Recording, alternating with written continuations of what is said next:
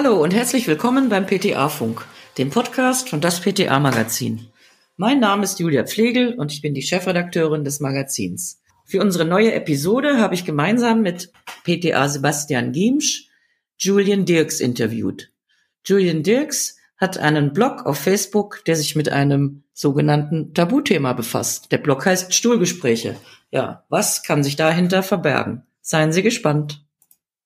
Hallo Julian, schön, dass wir heute mit dir Podcast machen können.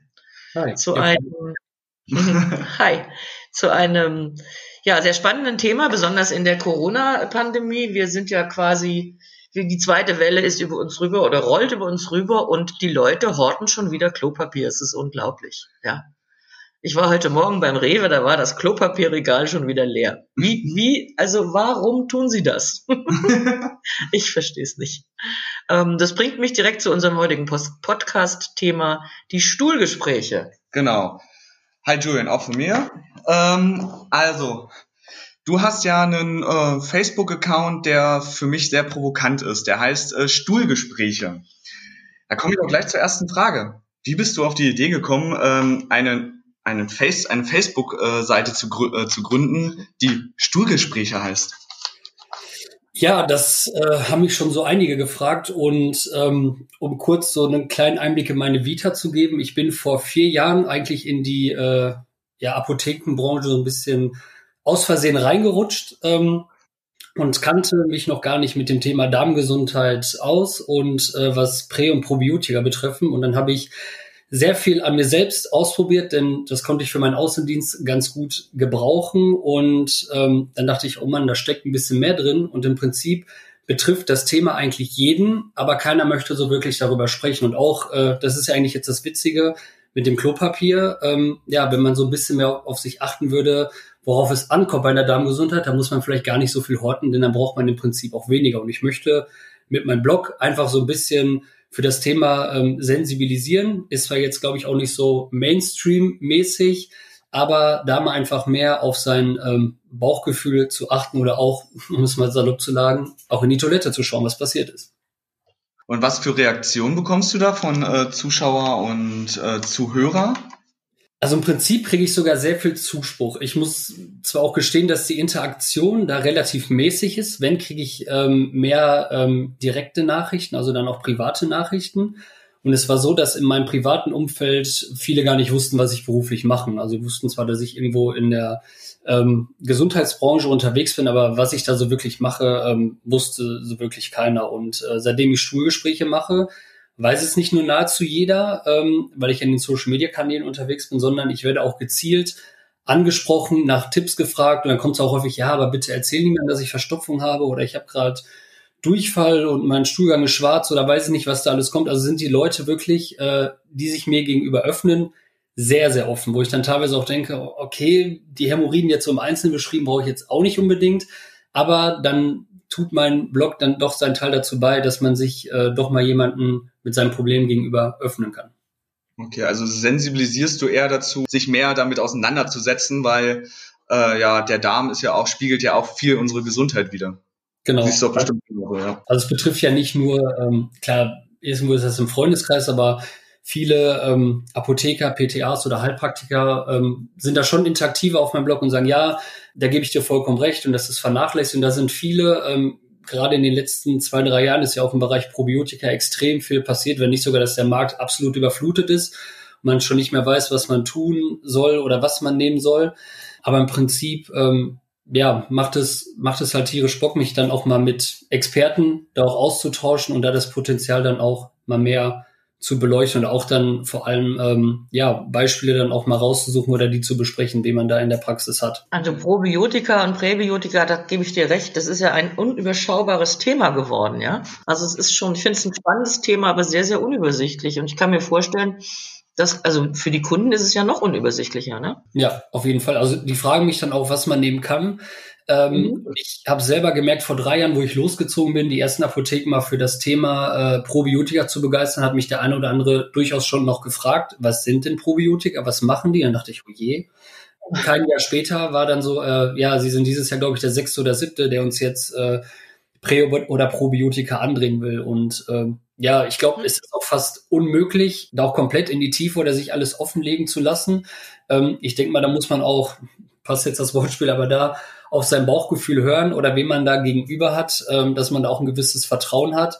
Denn sich da komplett in die Tiefe reinzuknien, das ist schon äh, ja extrem schwierig. Oder weswegen ähm, das mit den Schulgesprächen auch ganz gut funktioniert. Das ist im Prinzip eigentlich dann auch für mich wie Netzwerk. Das heißt, jemand anders sagt dann auch hier, sprich doch mal ähm, mit dem von Schulgespräch oder kennst du den? Den kannst du auch mal drauf anhauen. Also für mich ist das einfach auch noch ein, ein ganz gutes Netzwerk, um äh, andere Apotheken oder Therapeuten auch zu finden. Wirst du denn auch von Apotheken äh, aktiv, sag ich mal, äh, verzeih mir das Wort, angefordert? Teilweise ja. Ich spreche ja ähm, gar nicht gezielt direkt über meine Firma, sondern für die ich arbeite, sondern allgemein über das Thema. Und dann werde ich schon mal hinterfragt, ähm, wa warum ich das mache, was ich da tue, weil ich natürlich auch mit vielen anderen Apotheken da schon vernetzt bin. Und äh, damit kommen die halt über einen ganz anderen Zweig auf mich zu. Und ich habe mittlerweile ähm, so einen Ansteckbutton ähm, mal entwickelt oder entworfen, entwerfen lassen und äh, den verteile ich und mittlerweile haben sogar einige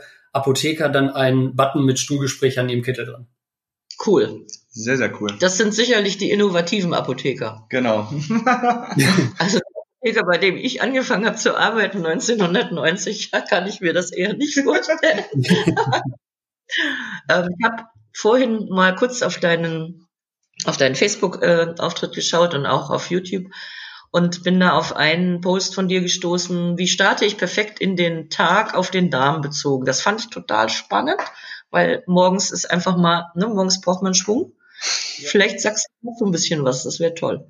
Kleine Anekdote noch dazu. Ähm, ich hatte meiner Zeit äh, vor zehn Jahren, wo ich im Seniorenbereich mit Fußball angefangen habe, hatte ich einen äh, älteren Herr, der sagte, ich brauche morgens immer meine drei Ks. Das ist Kippen, Entschuldigung für das Wort, Kacken. Aber was hat er da im Prinzip mit gemacht? Er hat einiges zu sich genommen, ähm, um die Verdauung anzuregen. Jetzt will ich gar nicht von Kippen sprechen, also Zigaretten, sondern der erste Faktor Kaffee. Wenn ich Kaffee in Maßen genieße, habe ich etwas, um die Verdauung anzuregen. Das ist ja auch kein Geheimnis. Ähm, aber der Tag beginnt ja eigentlich schon mal mit einer vernünftigen Mütze Schlaf. Wenn ich gut erholt bin, weniger Stress habe, wirkt sich das Ganze ja auch positiv auf mein, also generell auf meinen Organismus, auf meinen Körper aus. Das heißt, Punkt eins, vernünftiger Schlaf. Punkt zwei, wer es dann benötigt oder auch hinsichtlich der Verdauung, Kaffee ist eine gute Option. Frühstücken macht natürlich auch irgendwo Sinn, dass man etwas äh, im Magen hat und dann sollte man sich auch da eine gewisse Zeit für nehmen, sollte zusehen, dass man auch da ähm, ballaststoffreich schon essen kann, also präbiotisch. Und ja, den Tag vielleicht auch vernünftig geplant haben, dass man da auch gar nicht so sehr in Stress kommt, weil Ernährung ist das eine Thema, aber auch der psychische Stress oder Druck, dem man täglich ausgesetzt ist, diese Dauerbelastung, da kann man ähm, ja auch nicht mit der besten Ernährung gegensteuern, sondern es sind irgendwo immer ähm, bestimmte Säulen, die da die Ernährung äh, oder die Gesundheit dann auch aufrechterhalten. Das ist die Ernährung, die Psyche und die Physis. Und das muss man irgendwo versuchen in Einklang zu bringen. Aber da, wie gesagt, ein ballaststoffreiches Frühstück, ein Käffchen dabei, eine ordentliche Mütze Schlaf und ein vernünftig ge geplanter Tag, ähm, dann geht man da schon mal stressfreier an die Sache ran und das wirkt sich auch positiv auf meinen Darm aus. Das hört sich total gut an. Ähm, jetzt muss ich aber sagen, wenn jetzt jemand gerne Intervall fastet, dann hat er ein Problem morgens, ne? Es gibt ja generell so viele verschiedene Ernährungsformen und weiß nicht und was das Beste. Und äh, gut, wenn man das alle Heilmittel hätte, der würde wahrscheinlich eine Schweinekohle machen. Gut, andere verdienen auch trotzdem damit ähm, mhm. Schweinegeld. Aber ich denke mal, was überall mit drin ist, ähm, sind Ballaststoffe. Die nehmen wir viel zu wenig auf und die sind, glaube ich, in nahezu jeder Ernährungsform auch drin. Aber Ballaststoffe sind halt extrem wichtig, weil die schaffen eigentlich die Grundbasis für einen vernünftigen Darm. Und wenn man dann mal so bei dem Thema Prä- und Probiotika ist, ähm, bei vielen Apotheken gehe ich mittlerweile gar nicht mehr so gezielt den Weg, dass ich auf die Probiotika hinweise. Natürlich sind die auch wichtig und haben ihre Berechtigung, aber wenn mein Darm nicht vernünftig vorbereitet ist, dann äh, komme ich mit Probiotika auch nicht weiter. Das heißt, ich muss ausreichend Darmschleim haben, es muss ein bestimmter pH-Wert im Darm vorhanden sein und wenn ähm, das gegeben ist, dann kann ich auch mit Probiotika vernünftig arbeiten. Nur wenn ich dafür sorge, dass mein Milieu optimal aufgestellt ist, sprich mit einem vernünftigen Präbiotikum, dann wachsen auch automatisch meine Probiotika, pathogene Keime haben wenig Chancen und dann brauche ich zwingend gar nicht ähm, immer Probiotika supplementieren. wenn ich keine akuten Probleme habe. Jetzt habe ich noch eine andere Frage und zwar, also es, man streitet, die Wissenschaftler streiten sich ja immer so ein bisschen zum Thema Antibiotikagabe. Empfehle ich da gleich ein Probiotikum dazu oder erst hinterher zum Wiederaufbau? Also ich habe es noch gelernt, äh, erst hinterher, ja. weil das Antibiotikum das Probiotikum kaputt macht. Ich habe aber jetzt schon auch andere Meinungen dazu gehört. Ähm, wie siehst du das? Ja, also wir kommunizieren oder ich kommuniziere draußen auch tatsächlich beide Geschichten. Ähm, ich finde aber spätestens nach der ähm, Antibiotikagabe sollte man mit einem Probiotikum beginnen. Parallel mhm. spricht aber auch nichts dagegen, wobei parallel auch so gemeint ist, dass man ähm, zwei, drei Stunden zeitversetzt ist zum Antibiotikum geben sollte. Fakt ist aber auch einfach, dass keiner etwas sagen kann, was zwischen Mundloch und Po-Loch in dieser Zeit passiert. Das heißt, man kann zwar vorher-nachher-Bilder machen mit einer Stuhldiagnostik, aber was währenddessen passiert, weiß kein Mensch. Aber wenn ich, ähm, gut, im Gegensatz zu Berlin wohne ich dann doch eher dörflich ähm, bei mir im Sauerland und wenn ich jetzt oben durch die Wälder fahre, die sind komplett abgerodet durch Borkenkäfer, durch Stürme, wie auch immer. Und da wurde dann auch nicht immer Rücksicht genommen oder geklopft, ist der Baum gut, ist der schlecht, sondern da wurden äh, Areale komplett ähm, brach gelegt. So, wenn ich jetzt aber trotzdem schon mal anfange, Babywälder wieder damit das Ganze aufzuforsten, dann tue ich der ganzen Geschichte da ja schon mal etwas Gutes. Also meine Meinung ist, wenn ich äh, zwar viel abtöte durch die Antibiotika, weil die ja nicht intelligent sind, ähm, wieso soll ich nicht dann zeitversetzt auch wieder ein paar gute Bakterien mit hinzugeben? Weil dann habe ich für einen gewissen Moment einfach wieder eine Mannschaft, die äh, standhalten kann. Das finde ich, ein, also finde ich einen tollen Vergleich mit dem Wald. Das ja. kann man auch gut dem Kunden erklären. Genau, ne? das finde ich so als, als bildlich. Also ein, ein, Kunde will es ja auch mal bildlich haben, ja. ein Patient. Das ist ähm, sehr, sehr gut. Also siehst du es eher so, dass man eher noch einen Grundbaustein setzt äh, vor dem, vor, eigentlich vor einer Antibiotikagabe. Also dass man den Wald vorher schon gut pflanzt, sage ich mal. So. Mit, mit, mit alles, ne? mit allem. Ja, also es ist ja auch wieder dann so, der, der Waldboden, je nachdem wie der ist, der muss auch gut beschaffen sein, denn sonst wachsen die Bäume auch nicht. Der muss man den Babywald ja auch pflegen oder in der Trockenzeit muss ich ja auch zusehen, dass der, der ordentlich bewässert wird. Und in dem Zuge, und das ist dann die Aufgabe der Präbiotika, einfach schauen, dass der Boden nährhaft ist. Oder da wäre mein bildlicher Vergleich, ähm, passt vielleicht jetzt auch, ähm, hatte ich im Frühjahr mal bei meinem Blog angemerkt, wenn man, ähm, viele waren ja dann in ihren Gärten unterwegs, weil sie nicht raus durften und jeder hat seinen Garten auf Vordermann gebracht. So, wenn ich jetzt einen Boden habe und einfach Rasensamen draufschmeiße, ja, so ein bisschen was wächst, aber wirklich schön sieht das nicht aus. Das heißt, ich muss Steine entfernen, ich muss den einmal komplett aufarbeiten, der muss nahrhaft sein und dann kommen die Rasensamen, Schrägstrich, Probiotika da drauf und dann können die auch vernünftig wachsen. Und wenn mein Boden nicht nahrhaft ist, keine Präbiotika kennt oder was die Präbiotika auch in dem Zuge machen, dann bringen mir die tollsten und besten Probiotika auch nichts. Du hast ja so recht mit dem Rasen. Ist, als Gärtnerin. ja, cool. Also das war sehr informativ und ich glaube, Total. für alle, die zuhören, war es auch sehr, sehr, sehr, sehr toll. Wir kommen jetzt auch zum, zum Schluss. Da würde ich dich jetzt einfach, oder würde ich dir jetzt einfach mal drei Fragen stellen und du haust einfach aus dem Bauch heraus die Antwort ist, ja, was dir da einfällt. Dein Lieblingsfilm? Ähm, Wolf of Wall Street. Oh, cool. Ach, gut, finde ich, finde ich richtig gut. Lieblingsessen? Lieblingsessen, boah, ich esse so viel, ein schönes Steak. Okay. Aha, auch gut. Und jetzt äh, die spannende Frage zum Thema Lieblings-Magen-Darm-Therapeutikum. Akazienfaserpulver. Ja, ich wusste es. Kannst du es auch mal ganz kurz begründen, warum?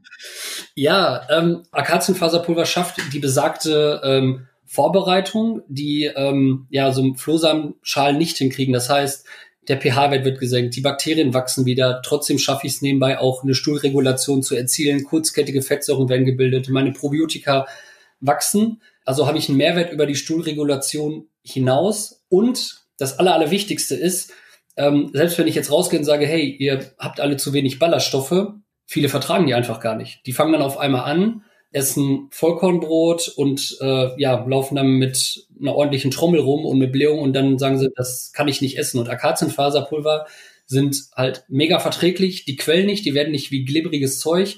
Gerade bei mir im Außendienst ist es so, ja, mein Angebot draußen ist auch manchmal mehr schlecht als recht und ich packe sie mir morgens, wenn ich es schaffe, ähm, in Quark mit ein bisschen ja, Obst und Walnüssen, dann habe ich auch ein paar Fettsäuren, brauche keine zusätzliche Trinkmenge, was bei anderen ja auch ein Problem sein kann. Ja, richtig, richtig gut. Besonders für Leute mit äh, Heimversorgung und sowas kann man das auf jeden Fall anbieten.